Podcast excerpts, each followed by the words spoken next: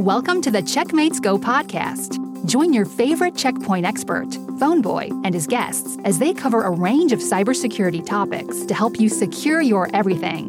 Be sure to subscribe and share, and don't forget to rate and review us. And now, here's Phone Boy. We're going to do something a little bit different this week. I'm going to be the one interviewed, this time by Grant Asplund of the Talking Cloud podcast, and also one of our evangelists here at Checkpoint Software Technologies. Now, why did I say the full name of the company? Well, you'll have to just find out and listen to the podcast where we explain why I said that. We both have a lot of history with Checkpoint, both very different history with Checkpoint, and we talk a little bit about that. And in fact, I'm going to get Grant on the Checkmates Go podcast here in the future to talk about his side of some of the interesting stories that we didn't talk about in this particular podcast. This is going to be a little bit longer than our normal podcasts that we do, but I think it's well worth your time. You can, of course, look up the Talking Cloud podcast in your favorite podcast app of choice, and I will have a link to the podcast in the show notes.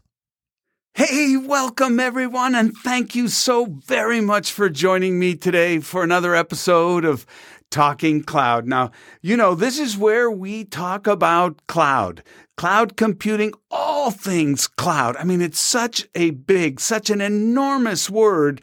Touches just about everything we do in the world of computing. Now, you know, I'm no expert, but I do know where to find them. And today, ladies and gentlemen, I am so jazzed because I truly have a legend. Truly a legend within the circles of cybersecurity and firewalls and Checkpoint and really the cybersecurity industry overall. And certainly now that also includes cloud. Now this guy, gosh, I'll admit I have known him for a few years. He's not like, somebody I've had over for dinner and he's my best friend, but we know each other pretty well. We've worked together for a long time. I have a great deal of respect and admiration. The guy just is, again, he's a legend. He's got more stories and he can tell you the truth on just about any myth you hear if it has something to do with Checkpoint software. So I am so thrilled and excited to have with me today, Phone Boy. I'm not going to even say your real name. I'll let you do that because I think that's what most of the world knows you by is Phone Boy. But hey, Damien, thank you very much for coming on the program. Yeah. So yeah, it's Damon. Screwed it up. That's okay. It's funny because I was doing a session this morning and that was a question I got asked. Should I refer to you as Damon or should I refer to you as Phone Boy? I said, well, I'm going to introduce myself as Phone Boy. So, well, thanks a lot. So, Damon, yeah. Welcome to the program. Thank you, and yes, long-time listener, first-time guest. Well, it's awesome. I appreciate it very much. Listen, I always say it. You know, I mean, I'm the Gilligan. I bring professors in. I mean, I try to set the bar low. That way I can always get over it. But I've never professed myself to be deep in the weeds and highly technical. But I get it and have for a long time. That's just kind of one of the benefits, if you will, of being in the biz for a while. Like we were talking about our first experiences with the cloud involved an acoustic coupler, right? I mean, you were on some bulletin boards back in those days, weren't you, Damon? My first foray online was as a teenager with acoustic coupler modem with one of these Western Electric rotary dial phones, right? That you could drop off a building and it would and it looked like nothing happened to it. That's right. Yeah. So I've been thinking about this. This journey to the cloud. I've definitely taken my own journey there, and I've seen a lot of customers take their journey to the cloud . And I think it does start with remote access in a lot of ways. It's, I need to access a computer that's not here. Yep. And if you think about computing, when it first started, it was these large computers that were in a centralized location that we had to go physically to a room to go use it, right? Or use a terminal on it, that kind of thing.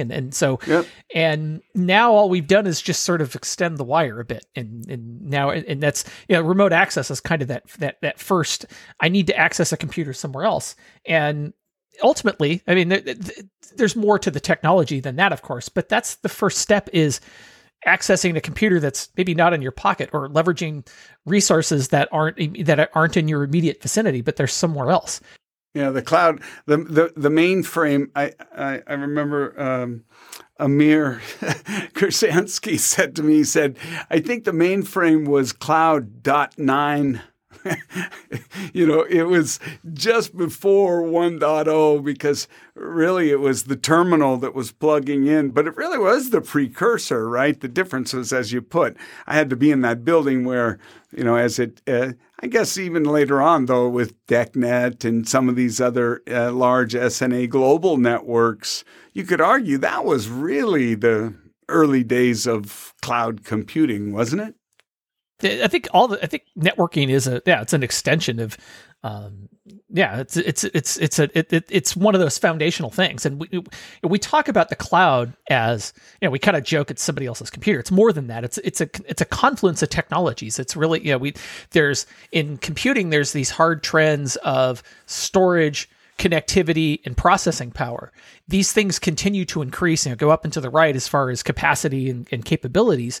And leveraging all of that is certainly we can do so much more than we could do back in the 1980s when remote access was just, you know, 80 by 24 console, right, with just characters on it. Now it's, you know, now we've got computers that are figuring out whether, you know, something is an orange or not, or you know, or answering our phone and answering questions for us. I think whether you want to use the cloud or not, you really are in some way. It's just a question of to what extent are you using it. You know, you talk about these technology pillars. I was just on the phone earlier today with my son, and you mentioned earlier that your boy was doing work to make music for video games, and that your daughter played the French horn, I think. Yep. You said, well, my son's now in his third year at Belmont University in Nashville, and he too is into music, but there's also the business requirements, and those are the classes that he's been getting into. And one of the things that we were just talking about today that he said he was learning about was Moore's Law. And I was telling him, because, you know, I think we were talking about this once before, Damon, these have been around. The ingredients, nothing's new. It's the composition of those ingredients, meaning we've always had the ability to, you know, connect, albeit it took us to put a phone receiver in an acoustic coupler. But now what I tell my son is it's bandwidth, connectivity, and compute. So, I mean, I think we're saying the same thing. It's this, I'm ubiquitously connected to an unbelievably huge pipe with supercomputers in my pocket.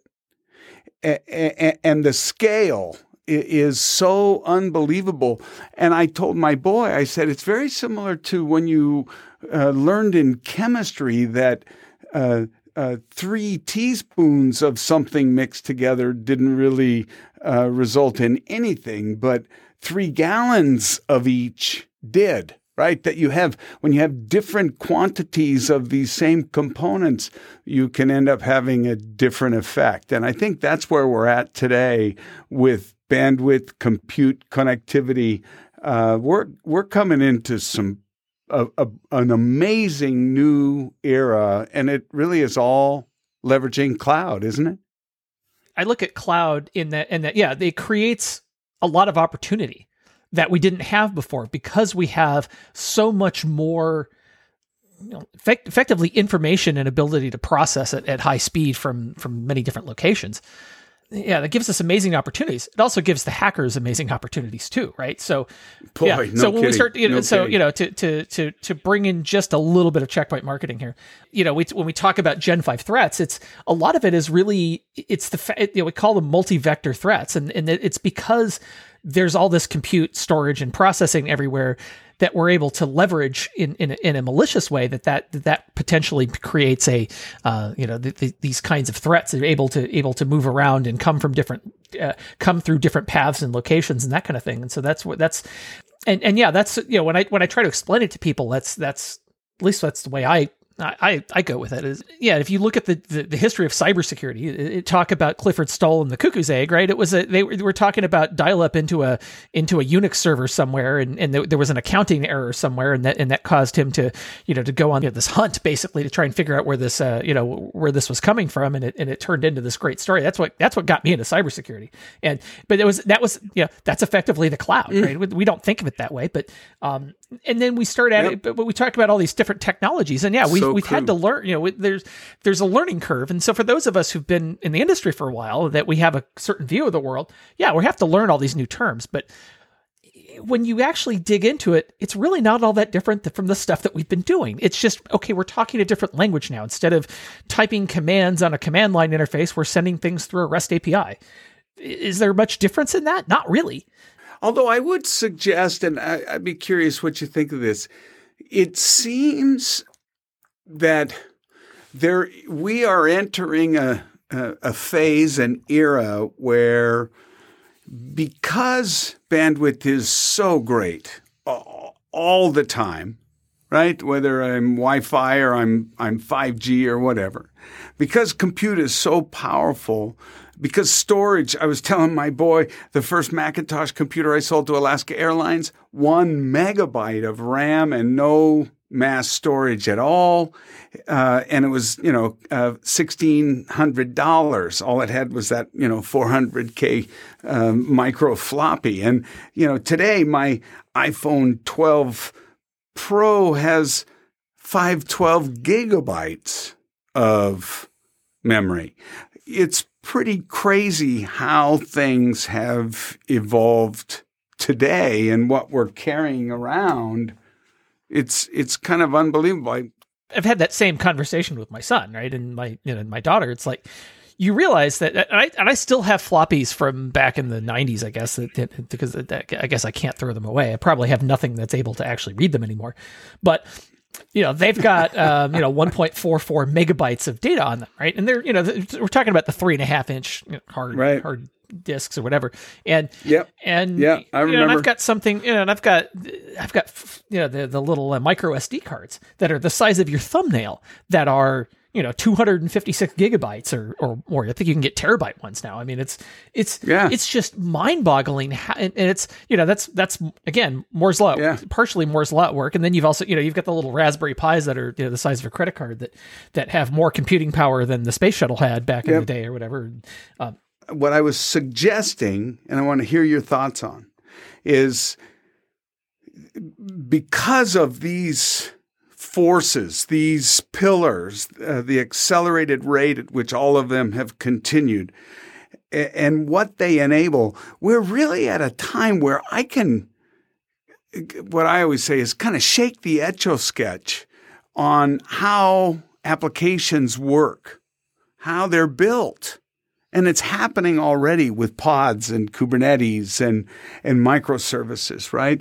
But I was trying to explain to my son where we're entering a phase now where the data is going to get delivered, but where the compute occurs, you may not really know. And this was my point that I wanted to tie that back to.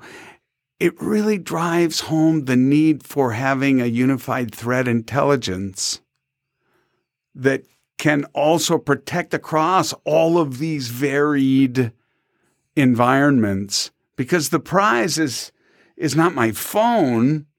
It's the data my phone's connected to. I look at the cloud, and I remember this when I was doing security architecture reviews several years ago. I always looked at the cloud as an opportunity to get things right, because there's a lot of, I guess a lot of sins that organizations have made over the years as far as designing their networks and designing their applications and designing everything, partially because that was the only way they knew how to do it, or the technology didn't exist to do it better. And now, shake up the Etch-a-Sketch and come up with something different. And you don't have to create it the same way that you did before. That's a huge opportunity. But the other side of that is there's a lot more ways to screw up now than there used to be. No question. You know, it used to be before, and I, you know, back when I was when I first started working for a Checkpoint reseller way back in the day, we had a T1 line coming into the office, right? And that was the only way in. I don't even remember if there was dial-up phones or not. There may have been, I can't remember. But if I wanted remote access in, I was actually using a Checkpoint VPN product most likely to come in, and I was dialing in from a PPP on a phone line, and there was no Wi-Fi or anything like that, right? So there was the two ways that were into the office were physically entering the office or somehow breaching that that firewall that was protecting the network. That was it. Yep. Now, right? You walk into a typical office building. Just think about the number of access points that may be in a given company, right? I mean, I know I would just walking into a restaurant, there's probably 5, right? It's like, why do you need so many access points? Well, yep. I mean, okay. So of course, I'm one to talk. In my house, I've got several, but I'm also a geek, right? And so, but that's that's a way in, right? And then there's the phone in everybody's pocket. There's the Bluetooth devices. There's the who knows what else, right? BLE. Do you think the world knows how hackable BLE is in earlier iterations, which are far and away the most widely deployed?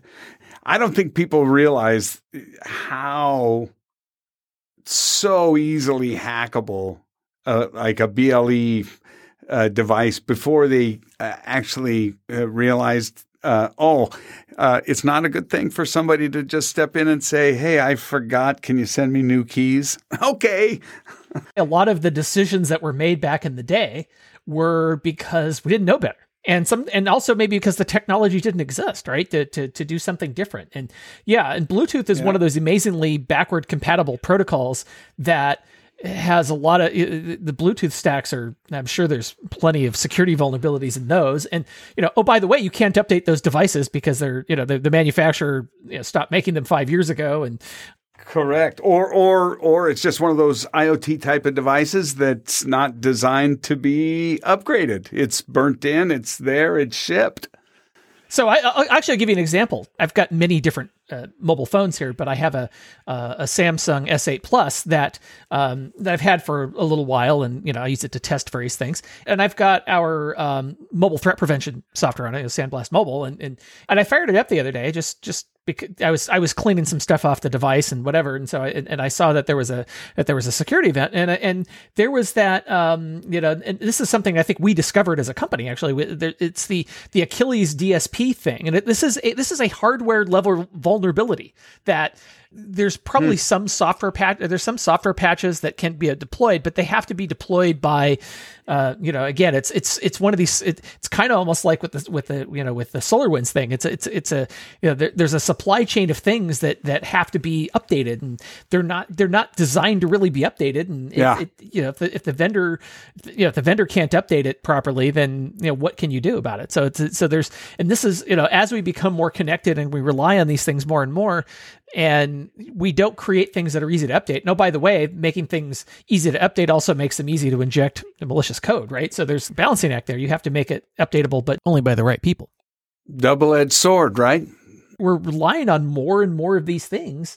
And all of the devices that you carry around, they broadcast information about yourself or it can potentially be hackable. And people are unaware of all of this, and I can understand people being even frightened by it because some people don't like to use the stuff because of that, the bad guy only has to be right once. We have to be right as good guys. That are protecting. We have to be right every single time. And by the way, they don't really care about your phone because there's lots of other phones that are probably easier to hack, but they want the data. Correct, and this is one of the key points. When I speak about Infinity in particular, and just the whole notion of the desperate need for consolidation that really truly is out there.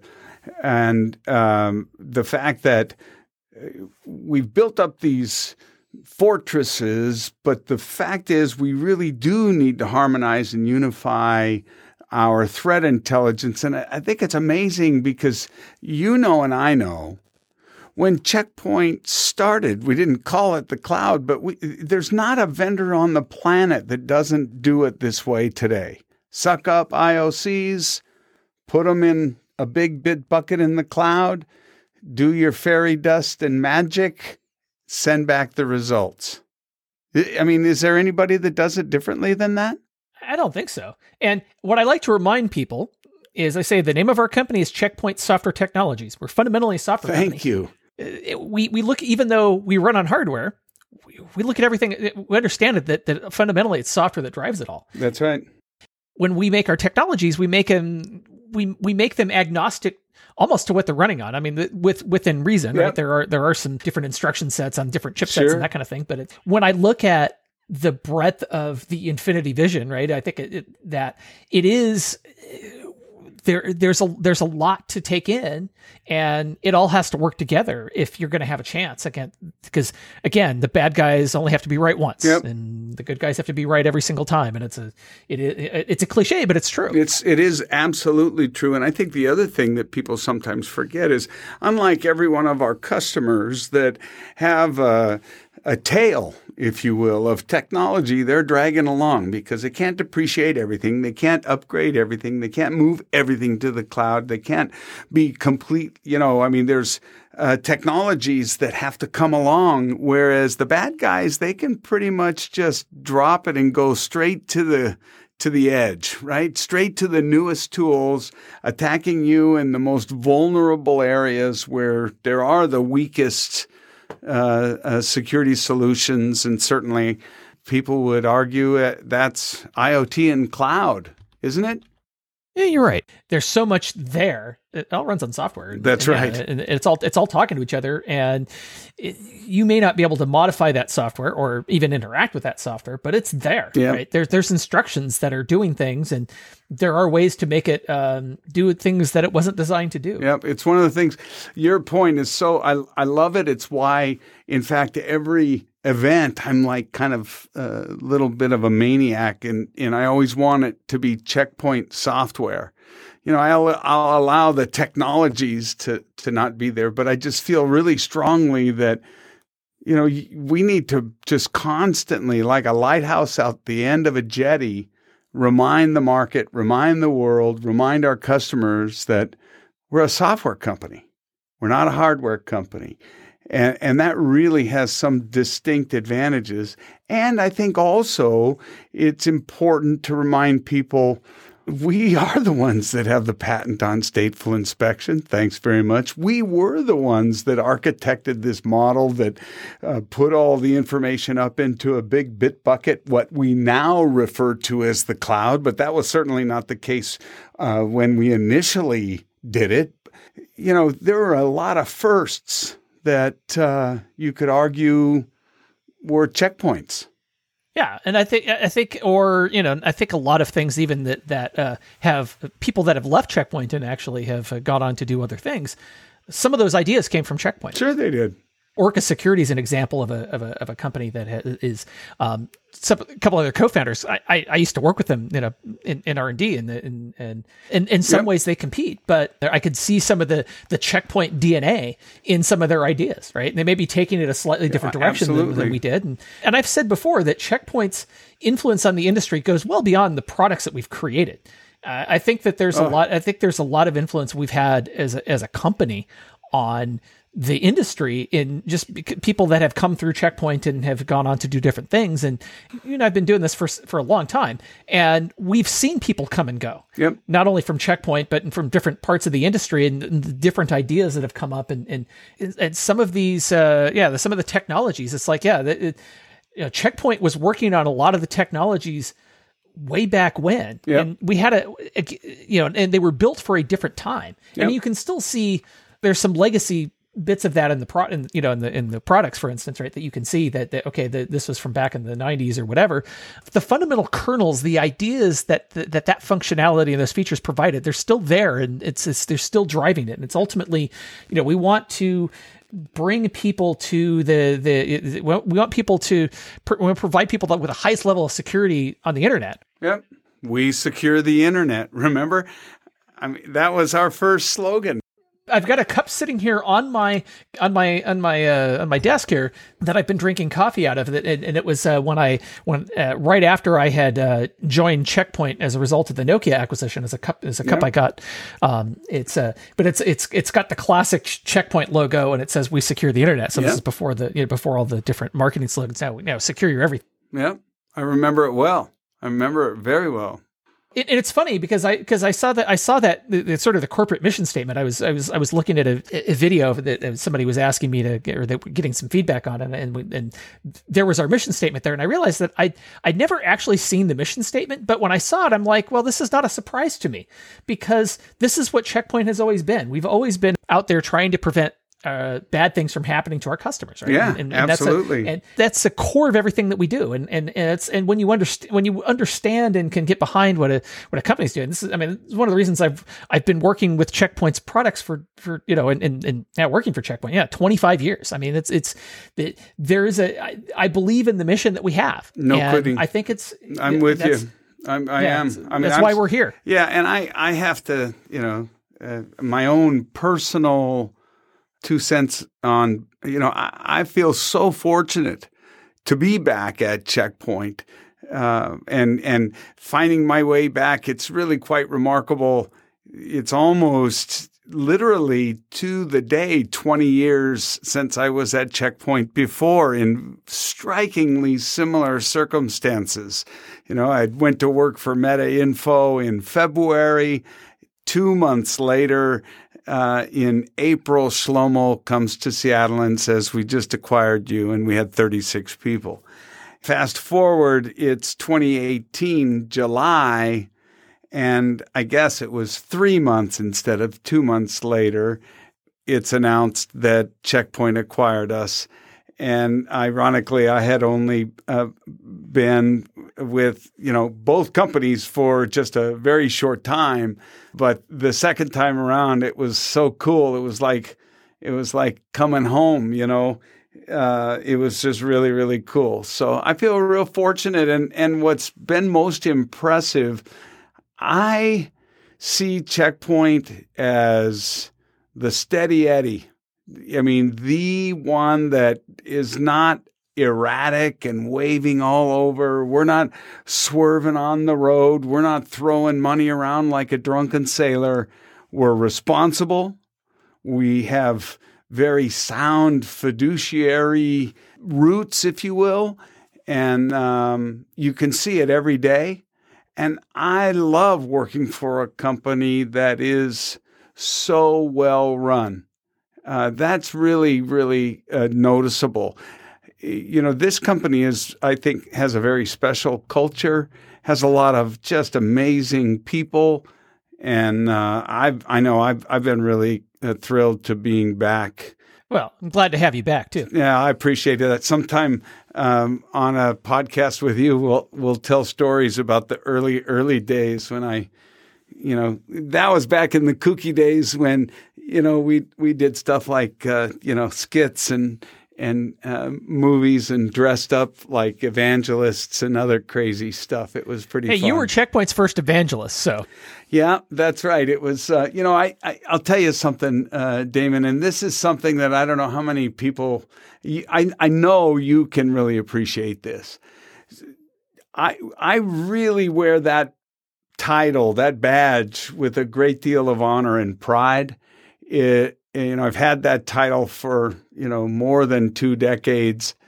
And I've always looked at it in a very special way. And it seems like now it's kind of bantered around a little bit more and given out a little more freely than I feel it is warranted. But it means a lot to me. And I try to uphold, my mind's eye always, the first evangelist I ever think of is Guy Kawasaki, at Apple. And that was kind of what I always thought as, that's the ideal evangelist.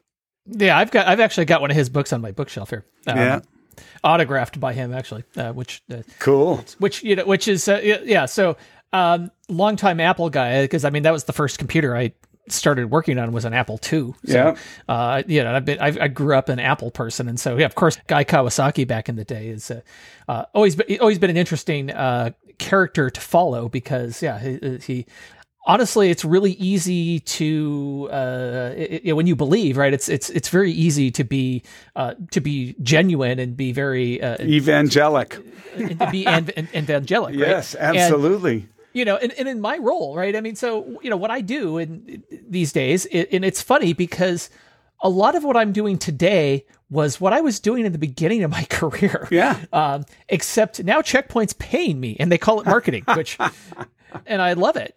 I get to help people solve their issues, and I get, you know, and I get to promote a company that I really believe in, and I do, and you know we don't shy away from the facts of a situation. We you know, sometimes there are issues and we address them as best we can, and that's it. But I'm proud to work for Checkpoint. I don't have it lines up with a lot of what I believe, and we try to do the right thing, and that's you know, it's funny. As 2020, you know, got rolling and coronavirus hit and all of that, it's at that point I was even more thankful that I worked for Checkpoint. Boy, because that's when the true colors come out, right? I mean, and it's really true. Yeah, I've never received so many emails from any employer, albeit I've never been through another employer through a pandemic, but never have I had as many genuinely heartfelt emails of concern for me. You doing okay? Everything okay? How are you doing? You know, we've got this get together and that get together. I mean, I too feel exactly the same. I'm very proud and feel like, you know, we're special. And I even posted that when there was that LinkedIn thing about, you know, one of the top greatest companies to work for. It's like I think I must be the luckiest man on the planet because I've had the chance to work for them twice. I don't think we meant for this to turn into a Checkpoint love fest, but it did. Yeah, well, and you know, hey, I think the key is what you just touched on. If this was not genuine, if this wasn't truly, you know, something that came from us and was truthful, and it would be sensed, and then everyone would know. But that's the difference. It's genuine, and to have a passion for what you believe in and having it be genuine, I mean, that's the best kind of conversation. So I think it's been terrific. I really appreciate you joining me. I want to do it again because you and I, Damon, I mean, I think we could probably talk for hours and have it be interesting because you've certainly made these last 20 or 30 or whatever minutes interesting. So I really want to thank you for joining me on Talking Cloud. You're welcome. Can I do a plug for my podcast? Yes, please. Yeah. So I do the Checkmates Go podcast. So you can, if you go to community.checkpoint.com, you'll find it on the end of the Learn menu, or you can search for Checkmates Go in your favorite podcast app. And we do roughly weekly. We'll do a podcast around cybersecurity, sometimes around Checkpoint, and we cover a lot of different topics. I know I will have Grant come on our podcast as well, and we will.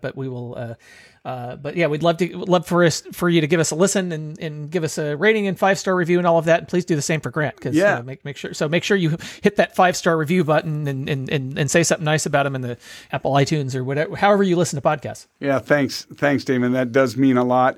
I'll put it also in the description when we post this, so you'll be able to find it.